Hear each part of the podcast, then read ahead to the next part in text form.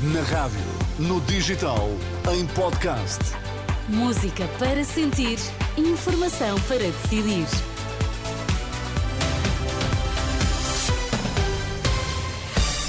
Notícias na Renascença. Para já, Miguel, quais são os títulos em destaque? O Tribunal Constitucional dá luz verde às alterações à lei da nacionalidade. Líder da AD quer rever o acordo para a competitividade e rendimentos. Informação para decidir aqui no T3 com Miguel Coelho. Olá, Miguel, boa tarde. Olá, boa tarde. O Tribunal Constitucional considera que as alterações à lei da nacionalidade não violam a lei fundamental, uma decisão tomada por eh, maioria. O Presidente da República tinha pedido a fiscalização do decreto do Parlamento, alegando que as alterações à lei poderiam criar obstáculos adicionais à concessão da nacionalidade portuguesa a reféns israelitas na faixa de Gaza.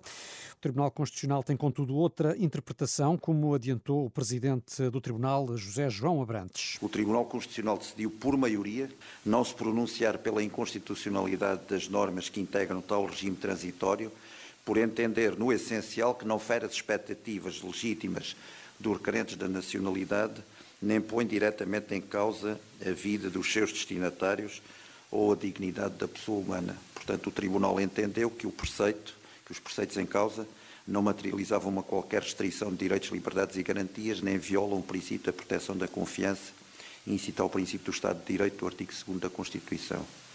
Presidente do Tribunal Constitucional, aqui num registro da RTP, a anunciar a luz verde dada às alterações à lei da nacionalidade. O Presidente da República terá agora 20 dias após a publicação em Diário da República para promulgar o diploma ou vetá-lo politicamente. E o Tribunal de Contas voltou a chumbar as contas do Instituto da Segurança Social da Madeira e enviou o relatório para o Ministério Público. A secção regional analisou as contas relativas a 2022 e concluiu que não são de confiar refere que não é possível aferir com segurança e rigor os montantes que os contribuintes devem, nem as prestações sociais a repor. Esta eh, já não é, de resto, a primeira vez que o Tribunal recusou homologar as contas do Instituto de Segurança Social da Madeira. O mesmo já tinha acontecido com as contas de 2020 e de 2021, alegadamente, segundo justifica a Segurança Social, porque o sistema informático não permite obter determinados dados. O líder da AD quer rever o acordo para a competitividade e rendimentos, assinado entre o governo socialista e os parceiros sociais, durante um almoço com empresários da Confederação do Turismo, que foi uma das signatárias. Luís Montenegro afirmou que os parceiros foram coagidos a assinar o documento. Relativamente ao acordo de, de, de, para a competitividade e para os rendimentos, é minha convicção, sinceramente, que o acordo foi forjado, foi formulado eh, num contexto. Eh, eu não quero exagerar nas palavras, mas de alguma coação sobre os parceiros sociais. Eh, foi mesmo. Ou assinam ou as coisas terão aqui dificuldades acrescidas. Montenegro diz que, se for governo, vai eh, reavaliar o acordo. A direção da PSP confirma a abertura de um inquérito para apurar as circunstâncias em que decorreu a concentração de polícias ontem à noite, junto ao Cineteatro Capitólio, em Lisboa, onde teve lugar o debate entre Luís Montenegro e Pedro Nuno Santos. Em comunicado, a Direção Nacional da Polícia adianta que será elaborado um auto de eh, notícia para posterior envio ao Ministério Público. Recorde-se que eh, o dia de ontem foi marcado por uma manifestação de forças de segurança no Terreiro do Passo. No entanto, parte uh, dos agentes uh, seguiu depois para a zona do Capitólio para uma concentração que não foi autorizada nem comunicada à autarquia de Lisboa. E esta terça-feira o Instituto Nacional de Estatística divulgou dados sobre a pobreza em Portugal. São números relativos a 2022 e que apontam, Miguel, para um agravamento do risco de pobreza. São conclusões do inquérito às condições de vida e rendimento, uh, divulgadas hoje pelo INE, mostram que os indicadores de pobreza pioraram e não apenas entre os portugueses com menos habilitações escolares. Também os que têm o ensino superior viram a taxa de pobreza agravar-se, é o que explica a jornalista Carla Fino. Os riscos de pobreza estão a aumentar junto dos que têm o ensino básico, mas também os do ensino superior. Os dados do inquérito às condições de vida e rendimentos relativos a 2022 e que hoje são divulgados pelo Instituto Nacional de Estatística indicam que as condições de vida das pessoas com menos escolaridade pioraram. Os números revelam revela uma taxa de pobreza de cerca de 22% em 2022. Mas não é só quem tem estudos até ao nono ano. Os portugueses com uma licenciatura também enfrentam risco de pobreza.